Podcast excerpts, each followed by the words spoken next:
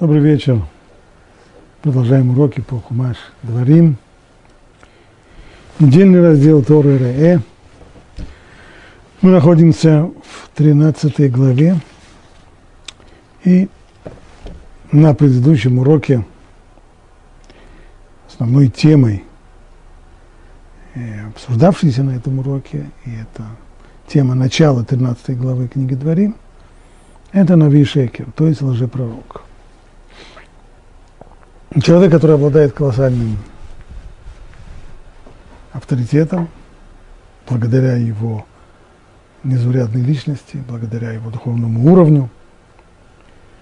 И вот такой человек вдруг призывает людей служить идолам или изменить что-то в Торе. И люди оказываются в непростом конфликте между тем отношением, которое они испытывают к этому пророку. Это не только уважение, но и благоговение перед ним, преклонение перед ним. И с другой стороны, жесткие, жесткое совершенно требование Торы никоим образом не обращать внимания ни на его личность, ни на чудеса, которые он способен сделать, ни на предсказание будущего, которое для него не составляет сложности. В тот момент, когда он призывает отойти от Торы хотя бы на один шаг, слушать его нельзя. И вот продолжением этой темы является конец тринадцатой главы. Начинаю читать с тринадцатого стиха.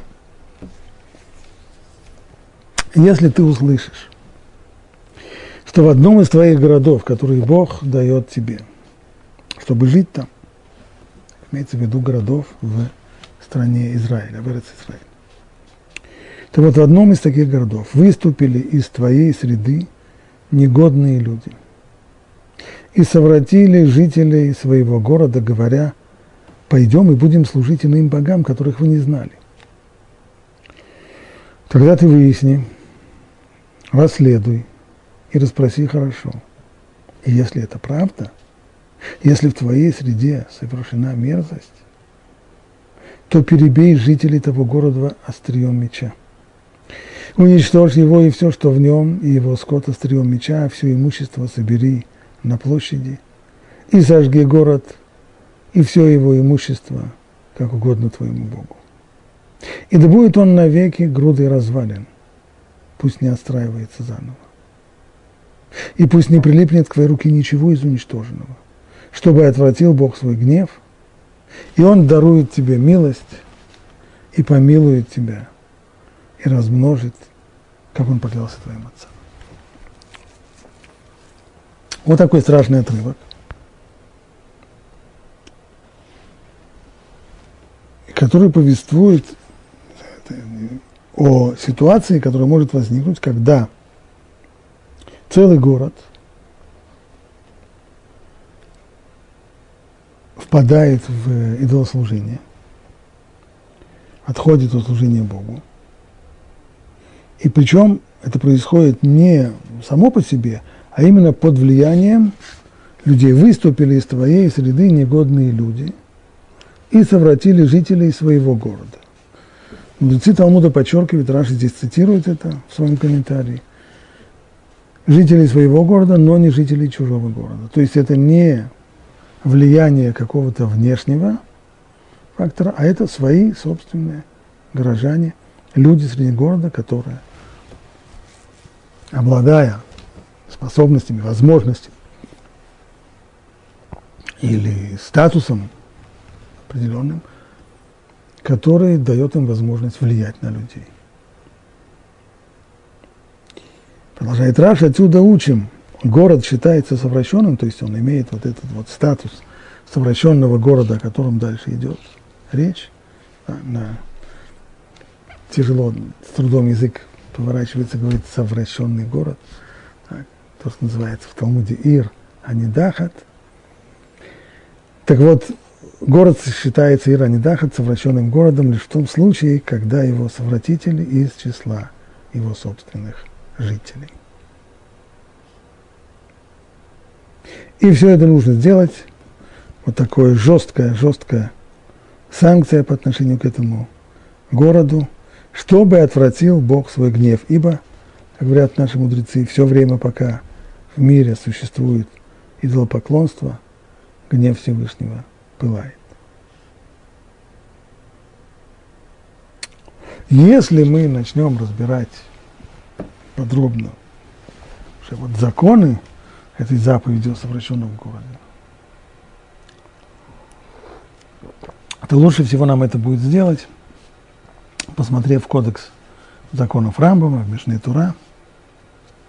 И вот там в законах об идолопоклонстве в четвертой главе Рамбам пишет так. Если некий город подходит под определение совращенного, то есть критерии соблюдены, это город, город не на границе, город внутри Эрец-Исраэль. Те, кто совратили, это люди, сами жители его города и так далее. Так вот, если такой город подходит под определение совращенного, тогда Санhедрин, то есть Верховный суд, посылает следователей, которые расследуют и допрашивают, собирая ясные доказательства того, что все жители города или большинство их совратились и стали служить идолам. То есть для того, чтобы приобрести статус совращенного города, не нужно, чтобы все до последнего жители города служили идолам. Достаточно того, что большинство. Затем к ним присылают двух мудрецов, чтобы предостеречь их и вернуть к Богу. Так, то есть функция этих мудрецов – повлиять, воздействовать на жителей города, чтобы они отступились от идолопоклонства и вернулись к Богу. Если они раскаиваются и возвращаются к Богу, хорошо. Но если они тверды в своем нечестии, тогда Верховный суд повелевает всему Израилю идти на них войной. Так, то есть поскольку должны быть приняты силовые меры очень, очень жесткие, то понятно, что для этого нужно действовать силой. И чтобы действовать силой против целого города, иногда нужна здесь помощь со всей страны. Весь Израиль поднимается, если это необходимо, войной на этот город. Город осаждают и ведут с ним войну до тех пор, пока он не будет взят. И когда он взят, тогда устраивают в нем множество судейских коллегий и судят его жителей.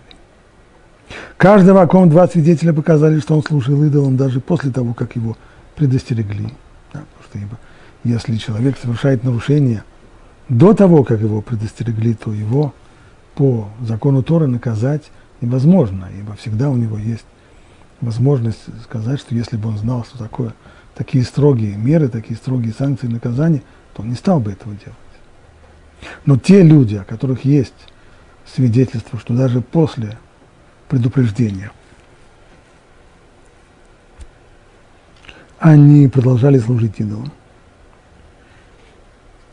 этих людей отделяют в сторону и начинают считать. И если получается, что служивших идолам оказывается меньшинство, то их казнят, как это следует по отношению к любому человеку, который служит идолам, несмотря на предупреждение, несмотря на то, что два свидетеля предупреждают его и говорят: смотри, ты делаешь вещь, за которую можно получить смертную казнь, и мы свидетели того, что ты это делаешь. Мы можем против тебя дать показания. Если человек плюет на это и все равно продолжает это делать, то тем самым он сам себе подписал смертный приговор. Так вот, если меньшинство жителей города, если оказывается, что служили идолам только меньшинство, то каждый, каждый из них рассматривается как отдельно взятый идолослужитель, и ему полагается смертная казнь в качестве отдельно взятого язычника. А остальные жители города спасены. Но если оказывается, что служивших идолам большинство, их доставляют в Верховный суд, там им выносится приговор, и их казнят мечом. И если совратились все жители города, то тогда умышляют мечом всех.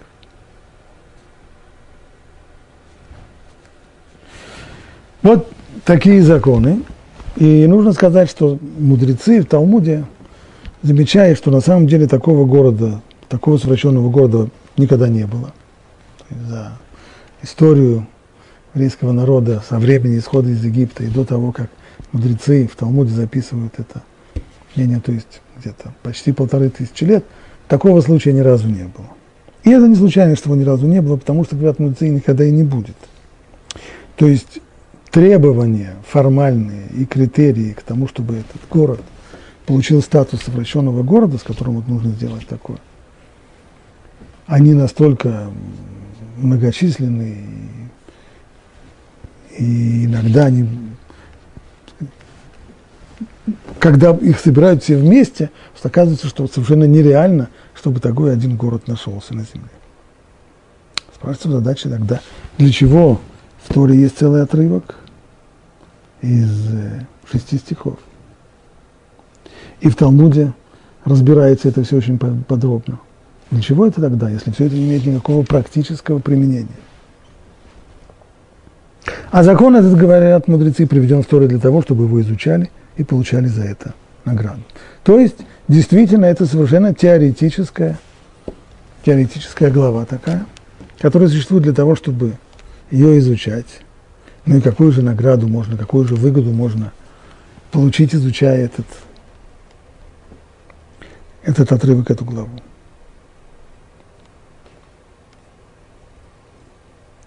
Выгода, безусловно, в понимании, каковы истинные ценности, что происходит, когда люди отходят к идолопоклонству.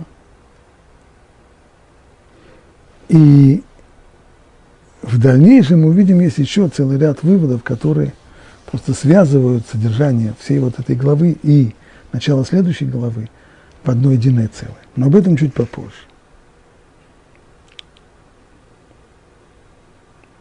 Только в качестве намека мы видим начало главы. Речь там шла о человеке, который использует свое магическое влияние на на людей, которого он достигает величием своей личности, это пророк.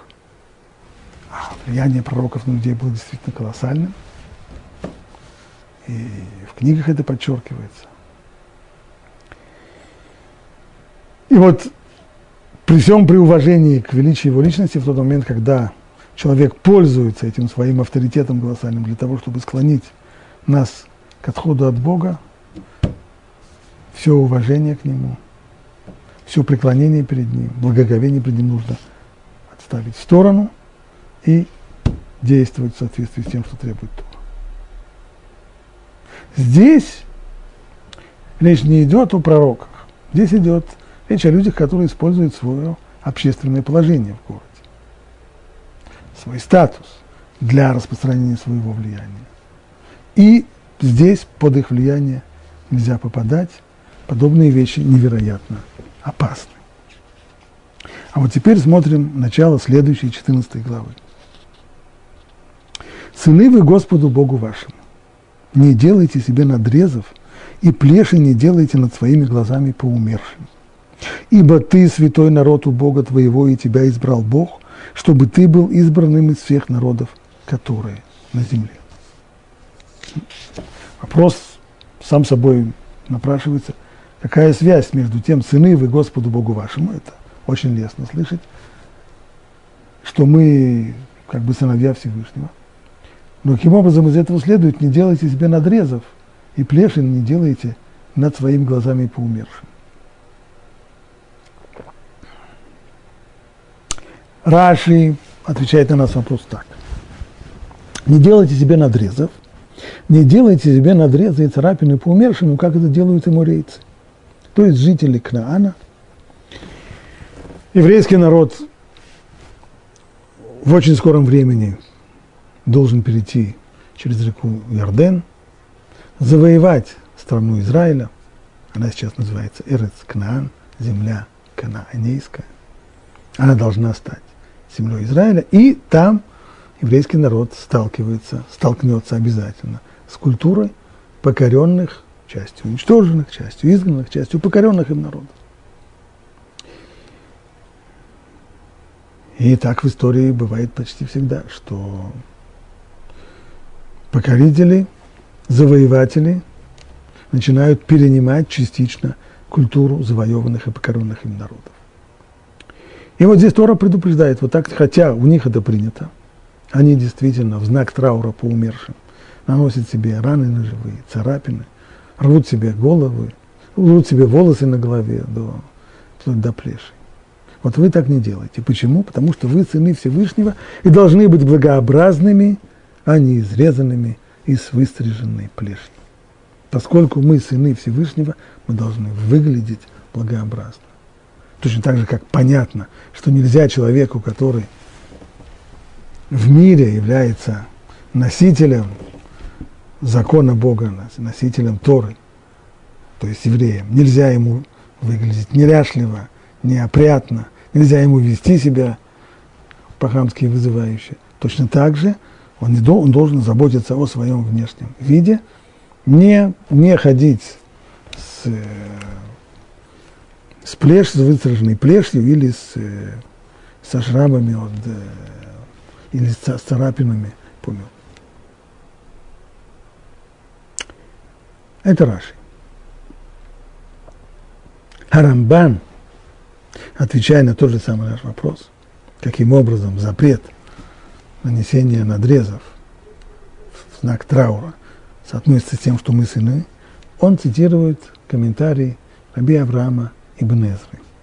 А раби Авраам толковал так. «Поскольку вы знаете, что вы сыны Богу, и Он любит вас больше, чем отец любит своего сына, но уж точно не меньше, чем отец любит своего сына, так не делайте себе надрезов и других увечий, чтобы, что бы ни произошло, то есть как бы невелика была потеря, как бы ни тяжела была трагедия. Ведь все, что он совершает, во благо. И даже если вы это не понимаете, как маленькие дети не всегда понимают поступков своих отцов, положитесь на него, ибо ты святой народ у Бога». Вы сыны, как дети Всевышнего. Вспомните свое собственное отношение к родителям. Ведь не раз родители заставляли вас делать целый ряд вещей, которые вам очень не хотелось делать. Мама заставляла чистить зубы. И, кроме того, она еще заставляла вечером собирать игрушки. Папа заставлял делать уроки, ходить в школу. И не разрешали поздно возвращаться, не разрешали гулять в компании такой-то. Мы всегда чувствуем в таких ситуациях, что родители просто причиняют нам боль. Но если мы правильно относились к своим родителям, то мы понимаем, что на самом-то деле, любя нас, они нам хотят только блага. И хотя нам это трудно, и хотя нам это тяжело, и хотя нам не всегда легко исполнять их требования, но они же нам на благо. Так же и по отношению ко Всевышнему.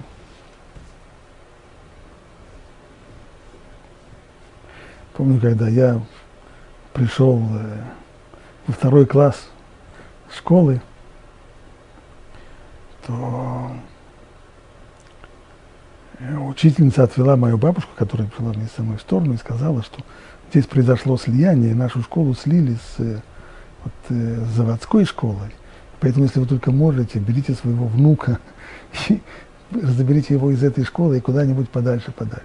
Когда моя бабушка мне объявила, что меня переведут в другую школу, я забился в истерике, я любил свою школу, мне она нравилась. У меня там было несколько прелестей. Почему я должен идти в какую-то другую школу, которую я не знаю, в которой я буду стесняться? Мне было ужасно больно и неприятно. За что это так? За что меня берут из школы, в которой я хочу учиться, и посылают в какое-то другое место? Но понятно, что бабушка это делала только мне на благо. Не дай бог, если бы я остался в той самой заводской школе. Ужас.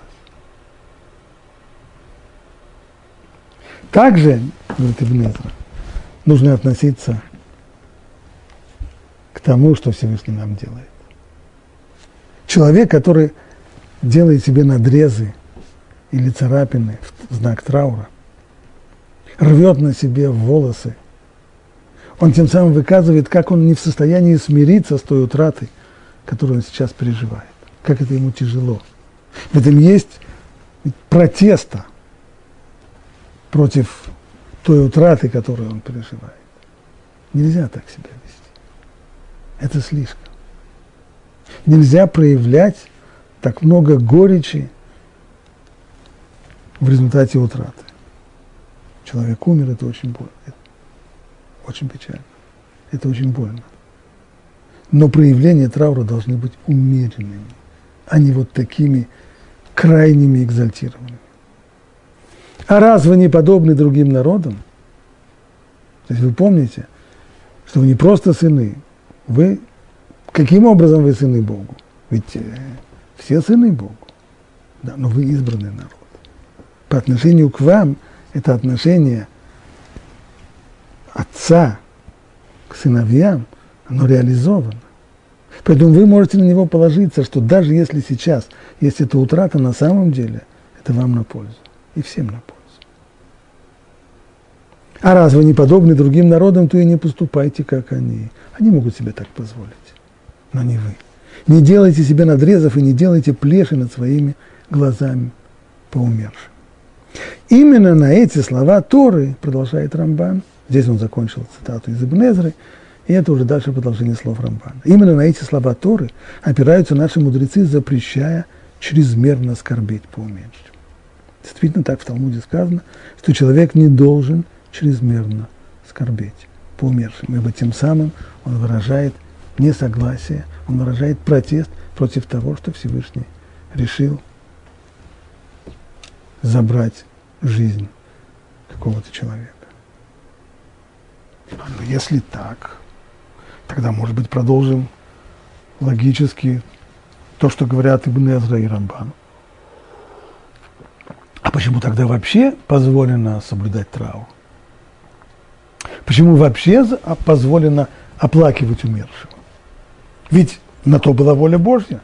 И если на то была воля Божья, то нужно радоваться тому. Да, человек умер, конечно. Ну, умер, ну так, а то воля Божья. Бог дал, Бог взял, да будет Бог благословен во веки веков. И кто позволил оплакивать, кто позволил печалиться. Вот Рамбан, не, не, это неправильно.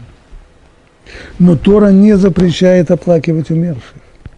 Ведь при расставании с любимым у человека непроизвольно пробуждаются слезы.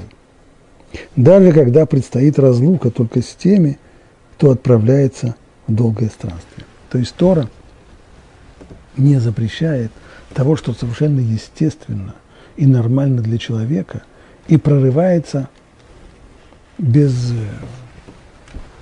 без как, какого бы то ни было усилия, и эти проявления человек, по сути дела, не в состоянии остановить. Таких вещей Тора никогда, никогда не, не запрещает. Есть у нас еще один пример. Скажем, Тора запрещает мстить. Скажем, если кто-то человека ударил, то подстеречь его потом в темном переулке и огреть его чем-нибудь тяжелым по голове нельзя, это месть. Но если человека сейчас кто-то ударил, дать сдачи сходу во время драки, тоже нельзя. А что нужно, как Ешу из Назарета, сказать, э, вот вам следующее? Нет, не только что не нужно, наоборот. Нет запрета дать сдачи. Почему? Но ведь Тора запрещает мстить. Почему же тогда нельзя, почему же тогда нет запрета дать сдачи? Потому что, говорят, это совершенно, не, это совершенно нереально. Человек в тот момент, когда его сейчас бьют или когда его сейчас оскорбляют, он защищается, и защищаясь, он дает сдачи. Это совершенно естественное движение человека, которое невозможно остановить, и поэтому Тора не запрещает такие естественные проявления. А вот уже потом, когда человек уже остынет и начинает, холодно размышляя, планировать, как ему отомстить, вот здесь начинается запрет. Вот это уже нельзя.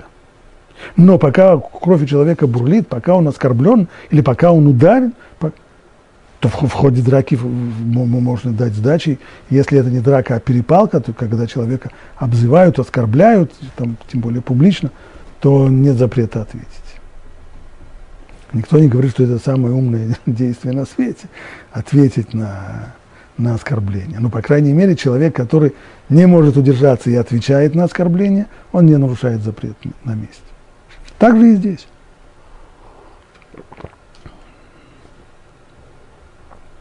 Вот это типичный случай того, что мудрецы говорят «дат балабатим эфех тура». То есть здравый смысл религиозного человека – это прямая противоположность Торе. То есть там, где религиозное сознание определяет какие-то ориентиры, что правильно, что неправильно, то, что я назвал здравый смысл, это неверно. Отказываюсь от этих слов. Религиозное сознание. Религиозное сознание – противоположность Торы. Дат балабатим эфех Тора. Религиозное сознание не ученого человека, человека, который не учил закон и не учил Аллаху как следует. Так? Хотя оно может быть совершенно логичным. Как здесь, вот этот замечательный пример. И если кто-то умирает, умирает же он не просто так и не случайно, а то была воля Божья. И если на то воля Божья, то нужно смириться перед волей Божьей. И любое проявление траура, горечи, боли, а уж тем более оплакивание, должно рассматриваться как неблагодарность Богу, как, как небогоугодное действие. Логично? Логично. И это прямая противоположность Торы, при всей своей логичности.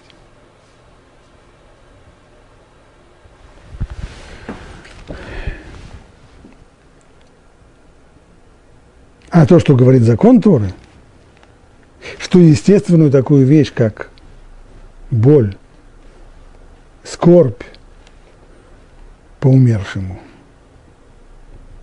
и его оплакивание ни в коем случае не запрещено.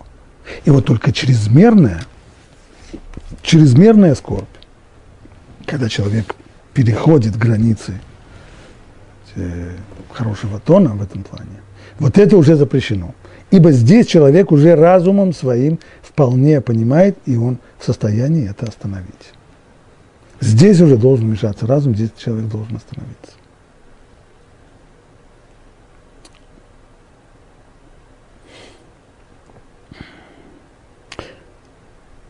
Вот это место должно быть примером для многих ситуаций, в которых люди, возвращающиеся к Торе и не обладающие еще знаниями достаточно, но уже получившие какие-то основные базисные знания и развивающие у себя новое для них религиозное сознание, определяют себе определенные некоторые ориентиры и ценности. Но они должны знать, что то, что они обычно думают, это прям прямая противоположность Торы.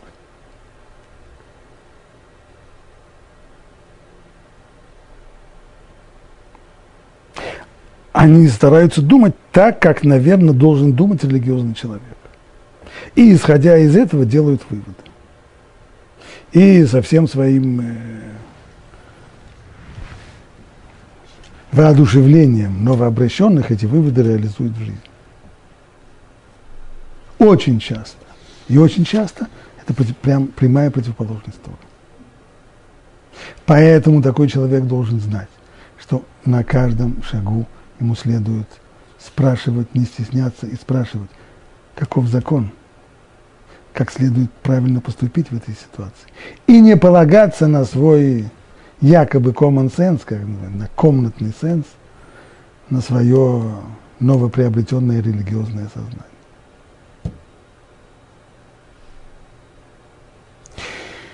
Ну а теперь посмотрим, как рассматривает наш вопрос Рав Шимшон Лифой Лирш. Вопрос о том, как связывается запрет нанесения надрезов и царапин по мертвому с тем, что мы сыны Всевышнему. И добавляет Рав Лирш, как обычно, в своих комментариях книги Дворим еще один вопрос. И вот какой. Мы знаем, что в книге Дворим, которая называется Второзаконием, многие законы Торы повторены. То есть они записаны и в других местах Торы. А в книге Дворим, Второзаконие, они повторяются. Значит ли, что повторяются там все законы? Нет. Лишь небольшая группа законов. Большинство законов не повторяется. Часть законов они записаны в предыдущих книгах Торы и не повторяются в книге Дворим. Часть законов не записана в предыдущих книгах и впервые озвучивается именно в книге Дворим. Но только одна определенная небольшая часть повторяется. Естественный вопрос, почему? Что это за законы и каков их общий знаменатель всех этих законов, которые повторяются в книге Дворим? Вот теперь почитаем, что он пишет.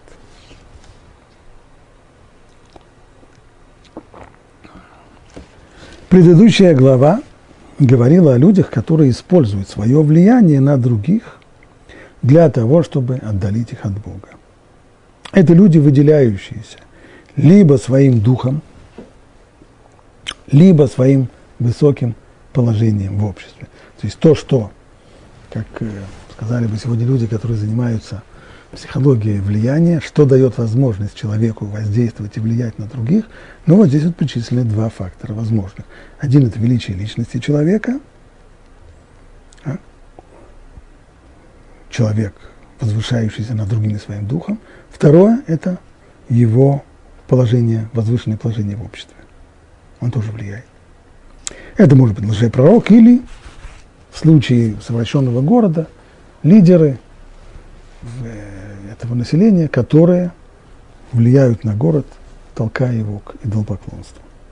Итог всей предыдущей главы, напомню, это была тринадцатая глава книги Дворим, каков ее итог?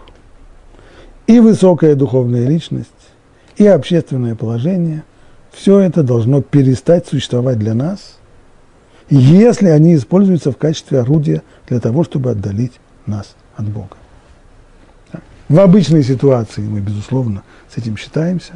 Мы воспринимаем от человека высокого духа, безусловно. Мы учимся у него, мы, мы перенимаем у него, мы прислушиваемся к его мнению, мы уважаем его, мы почитаем его.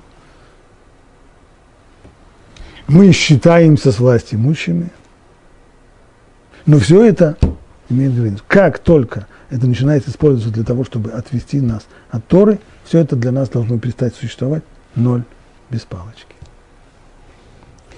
Вот сохраняя тесную логическую связь с изложенным выше, эта глава, та, которую мы начали, четырнадцатая глава, открывается законами, которые в основном были уже изложены в книге Вайкра, но повторяются здесь вновь, ибо приобретают особое значение как раз теперь, когда народ стоит на пороге расселения по своей стране.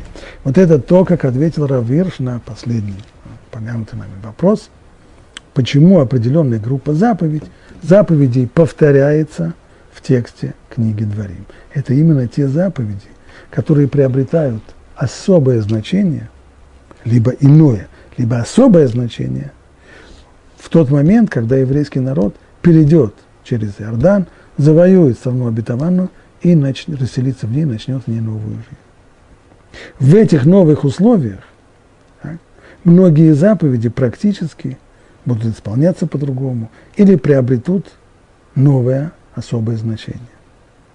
Мы уже неоднократно отмечали в своих комментариях к Ваикра, что запрет нанесения ран на теле или бритья головы в знак скорби призван сохранить сознание ценности собственной личности. Здесь начинается совершенно новая идея. Дело не в том, для чего кнаанейцы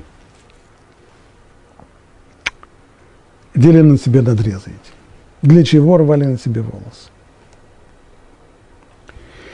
Речь здесь не идет о обычаях, например, которые приняты у шиитов в праздник Ашуры, когда они колят себя ножами, пускают себе кровь, бьют себя плетками и так далее. Там смысл причинить себе боль, для того, чтобы выразить боль по утрате имама. Они делали это совершенно для другого. Это должно выразить то, что человек наносит себе раны или рвет на себе волосы, как и многие, которые рвут на себе одежды в знак траура.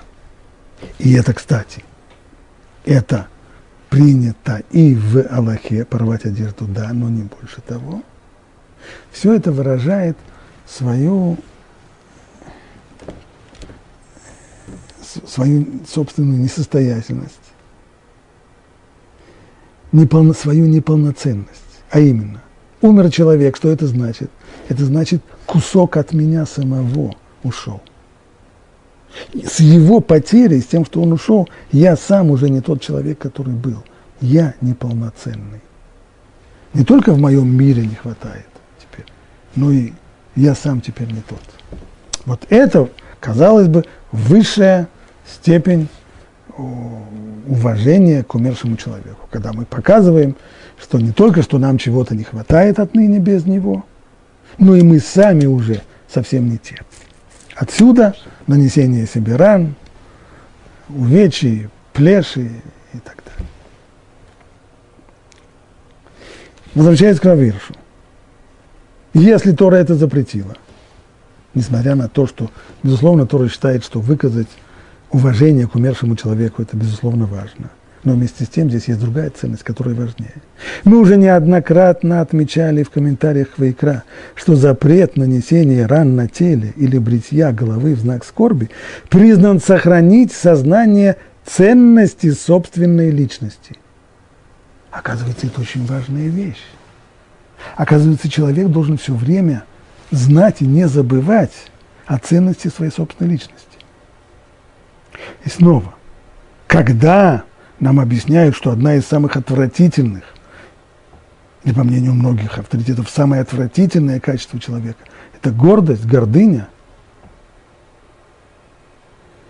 то человек, пользующийся логикой, должен сказать себе, а если так, если гордыня – это самое отвратительное качество, высокомерие – это отвратительное совершенно проявление, это значит, что человек должен считать себя ничем.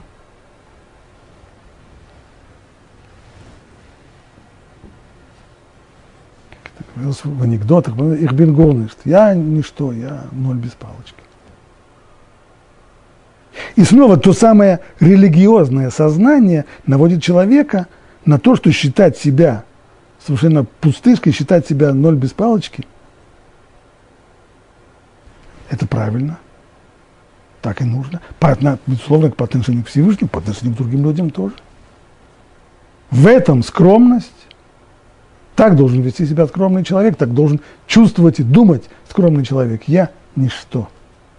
Разве Моше Рабейну так не говорил? Венахну ма, а мы кто мы такие, что вы хотите от нас? Нет. Человек должен осознавать свою ценность своей личности.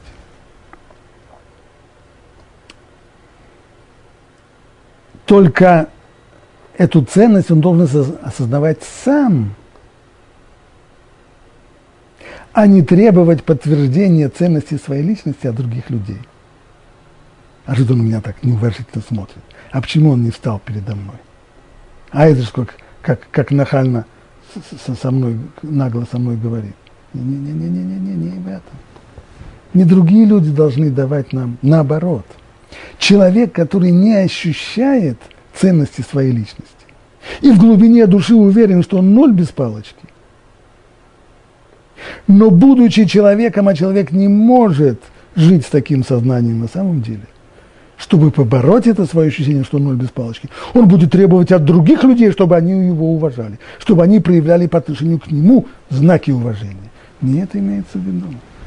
Имеется в виду осознание своей ценности. И в чем оно, осознание своей ценности?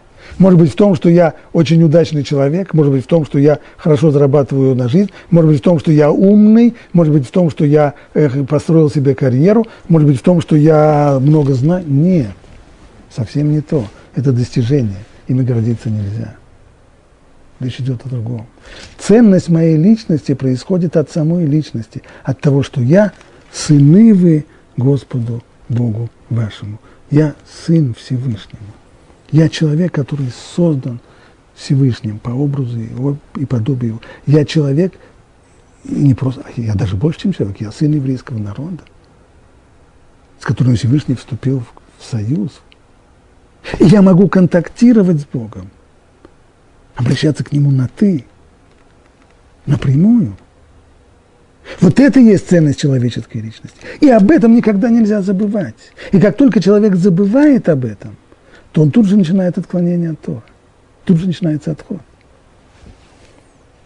Мы уже неоднократно отмечали в комментариях книги Вайкра, что запрет нанесения ран на теле или бритья головы в знак скорби призван сохранить сознание ценности собственной личности, исходящей из непосредственной связи с Богом.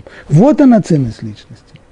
Не от знаний моих, и не от успехов моих, и не от того, что кто-то э, ко мне уважительно относится, а от того, что я осознаю, что я непосредственно связан с Богом. Это чувство собственного достоинства он должен сохранять в отношении любого другого человека. То есть, я ему говорю, вот он, это действительно человек, а я кто такой? Как это? Я человек, который с Богом может на «ты» говорить. Я человек, который не под... Я сын Бога.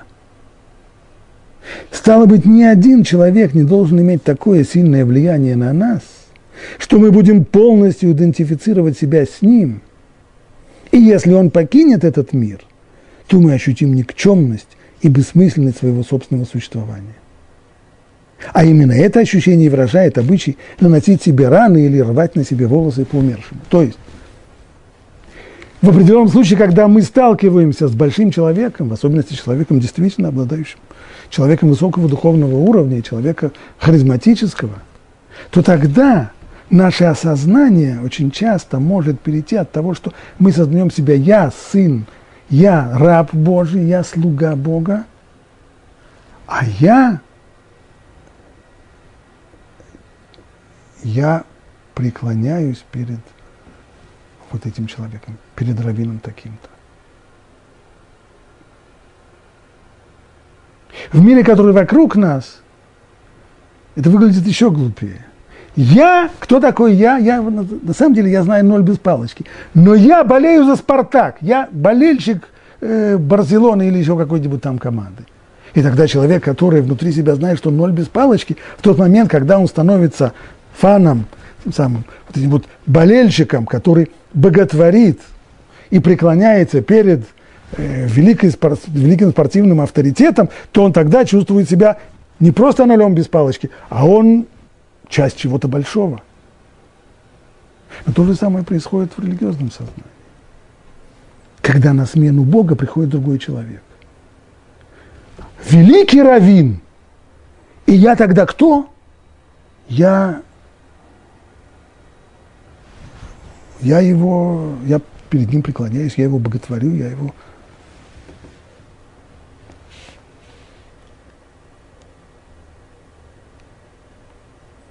Как я помню, я ужаснулся, увидев заметку о смерти одного человека, которого я знал еще в России. Вот люди, желавшие похвалить его, написали, он был верным солдатом своего рэбе. Прямо так. Я-то знаю, что он был верным слугой Бога, настоящим слугой Бога. А, люди это подменяют. Это верный солдат своего рэбе. И если человек настолько преклоняется перед авторитетом другого. Если человек настолько преклоняется перед духовной силой, знаниями, умом, величием души другого человека, то тогда в нем возрастает это ощущение своей никчемности, то есть он себя идентифицирует с ним. Я его почитатель. Я почитаю раввина такого-то. И тогда, не дай Бог, если такой человек умирает, тогда человек ощущает, что его собственная жизнь теряет ценность. И тогда он способен рвать на себе голову, волосы на голове. Продолжает Равир, в предыдущей главе отмечалось, насколько опасна для нашей связи с Богом безграничная преданность человеку, личность которого пробуждает в нашей душе чувство восхищения, преклонения и любви. Чтобы не было никакого сомнения, нужно уважать достойных людей, конечно. Нужно проявлять, ощущать трепет по отношению к великим авторитетам и праведникам, вне всякого сомнения. Более того, если они высказывают требования в области Алахи, основанные на их знании, изучении Талмуда и Шулхана Аруха, Пуским, то то, что они говорят, нужно выполнять, нужно им подчиняться. Их нужно уважать, им нужно подчиняться. Но, в тот, но нет бесплатных завтраков. Как только человек хотя бы немного переходит через грань, и начинается безграничная преданность человеку, личность которого пробуждает в нашей душе чувство восхищения, преклонения и любви, то возникает опасность. Это не значит, что человек уже становится вероотступником, конечно, нет. Но опасность такая уже есть. Эта опасность многократно возрастет, когда сыны народа расселятся по своей земле. То есть одно дело было, в, когда еврейский народ был в Синайской пустыне. И тогда определенные люди могли воздействовать на других. Что нам далеко ходить? Ужасающий пример. Корах. Корах человек был выдающимся. Выдающийся, харизматичный лидер. Человек высокого духовного уровня. Сумел он повлиять на своих соседей? Да, конечно. Но вместе с тем не на многих он сумел повлиять. Ибо есть здесь нейтрализующее воздействие. Духовный центр находится здесь. Мишкан здесь, переносной храм. Моше здесь, Аарон здесь. Все. Есть баланс. Но этот баланс нарушится, когда еврейский народ перейдет через Иордан, захватит землю обетованную и расселится в ней. И тогда, каждый на своем месте, каждый у своего поля, каждый в своей деревне, каждый в своем городе. А в городе, безусловно, и в деревне будут местные авторитеты, местные знатоки, местные харизматичные люди, лидеры, местные духовные вожди. Их влияние на окружающих их людей будет намного больше и сильнее, чем это было в пустыне. В новых условиях небольшие общины, физически удаленные от влияния духовного центра, станут более подвержены влиянию людей, производящих на них сильное впечатление своим духовным уровнем или общественным положением. Иногда это и то, и другое. Он и раввин городской, и великий человек.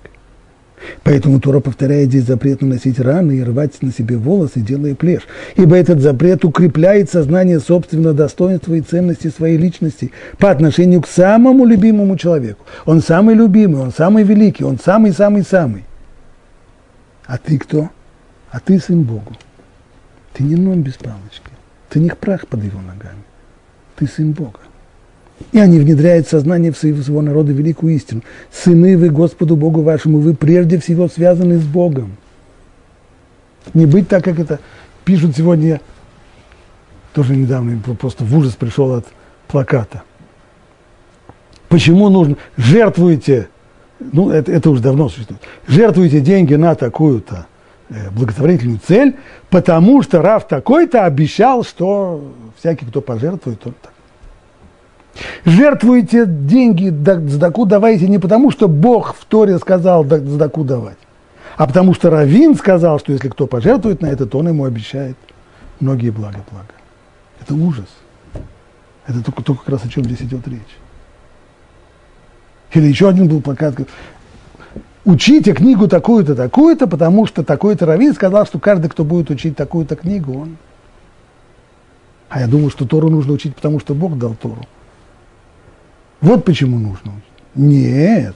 Это потому что раввин такой-то сказал, что если будешь это учить, то ужас.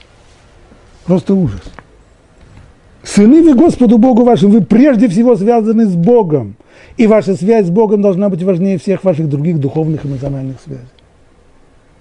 Бог дал тебе Тору, Бог дал тебе обязанности, ты их исполняешь. Ты к Нему обращаешься в молитве. Ты Сын Божий. И твое сознание, самосознание своей собственной личности должно быть.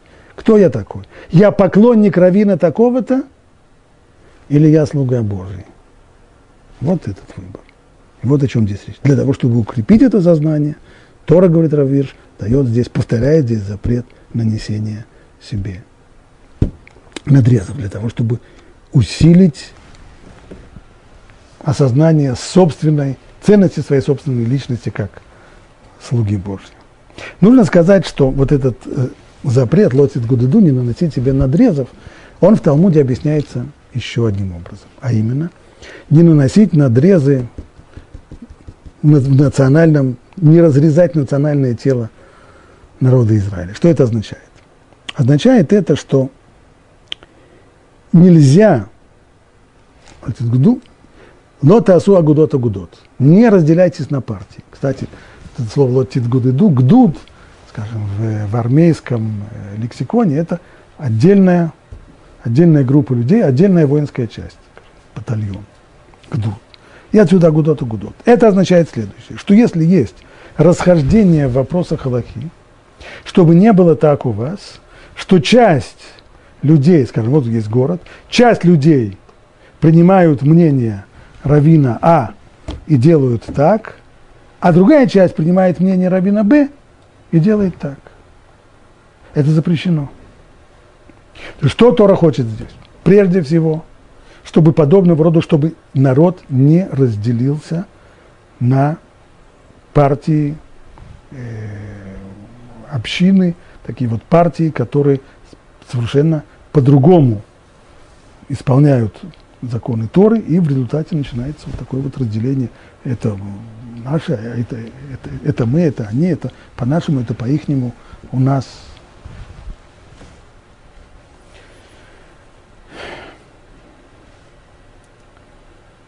В принципе, Тора запланировала, чтобы таких вещей вообще, чтобы к таким вещам даже не подходить близко.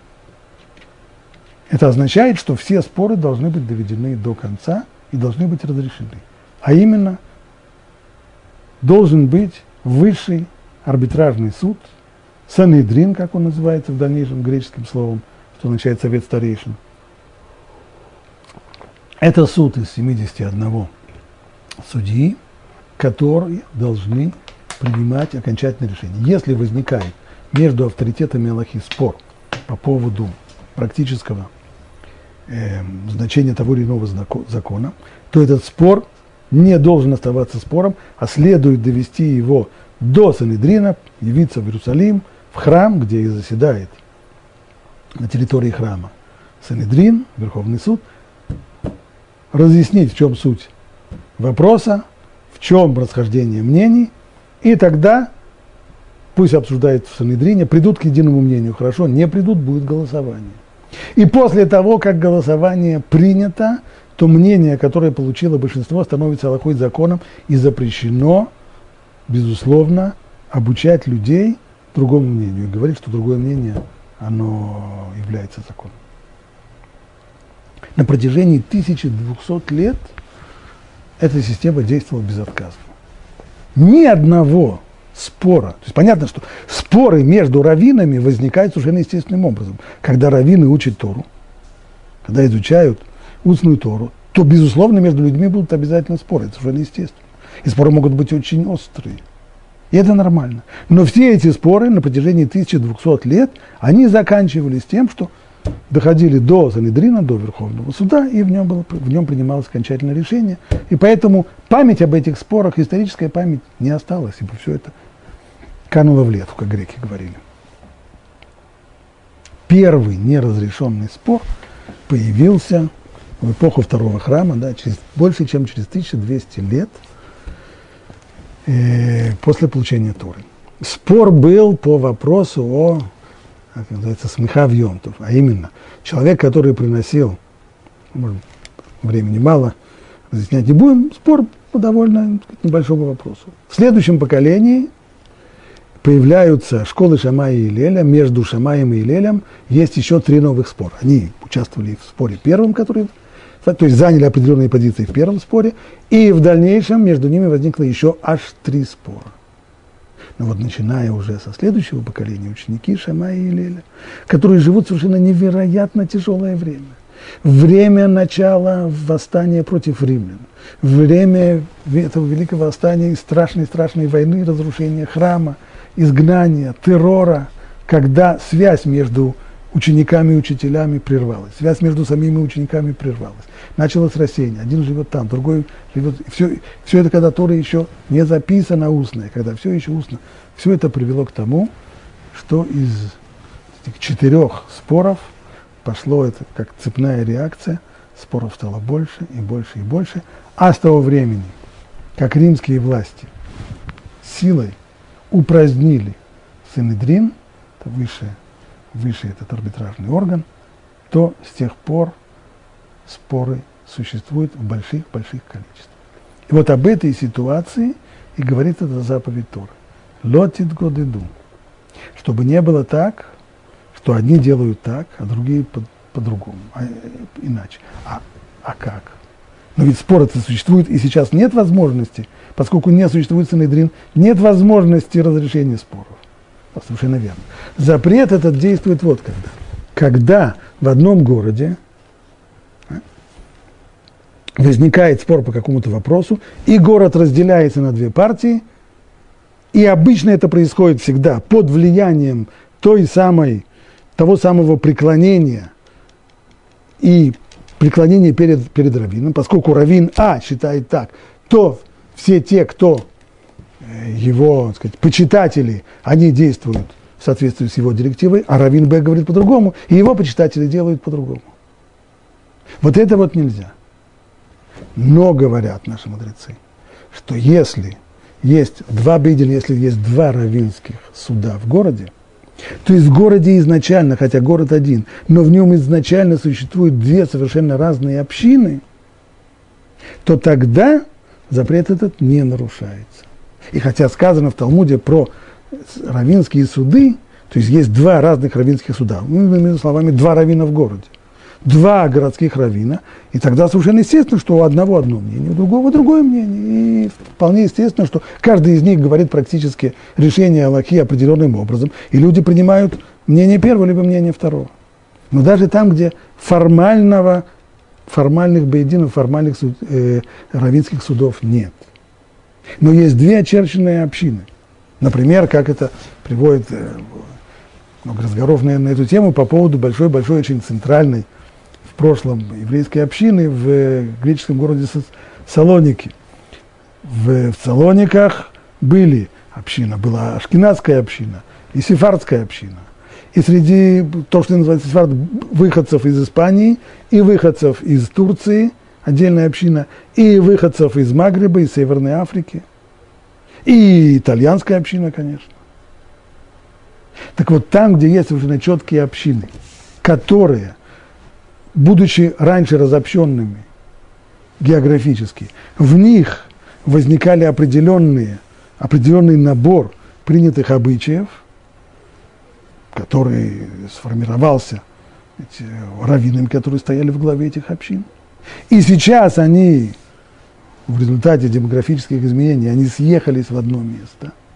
И здесь есть и выходцы из ашкеназских общин, и выходцы из э, испанских общин, и из, севера, из североафриканских общин, и у них разные обычаи, то здесь, в таком случае, этот запрет не нарушается. Аналогично происходит и сегодня в Эрец-Исраэль, еще куда более пестрая ситуации, чем была в Салониках, когда съехались евреи со всего земного шара. Здесь этот запрет не нарушается. Но там, где есть одна община и один раввин, один раввинский суд, одна община, то там вот подобного рода раскол, основанный на разных логических решениях, он запрещен. И снова это прямая логическая связь с тем, что говорилось раньше. Как возникает такой раскол? Когда, когда два человека, которые учат Торы, у них разные мнения, между ними споры совершенно естественно и нормально. Но как только каждый из таких знатоков Торы, из таких авторитетов обрастает группой почитателей, которые превозносят его, и вот тогда уже раскалывается город, община на партии. И вот тогда уже начинается мы, наши, ваши, мы так. Закончу я это этим рассказом. Вчера спрашивает меня один человек, и вопрос якобы по кашруту. Скажите, мы едим вот такой вот экшер или нет? Я говорю, извини, пожалуйста, я на такие вопросы не отвечаю. Я могу ответить на вопрос по поводу кашрута, это кошерно или не кошерно. Но вопрос, едим ли мы это или нет, это оставьте себе, это решайте сами.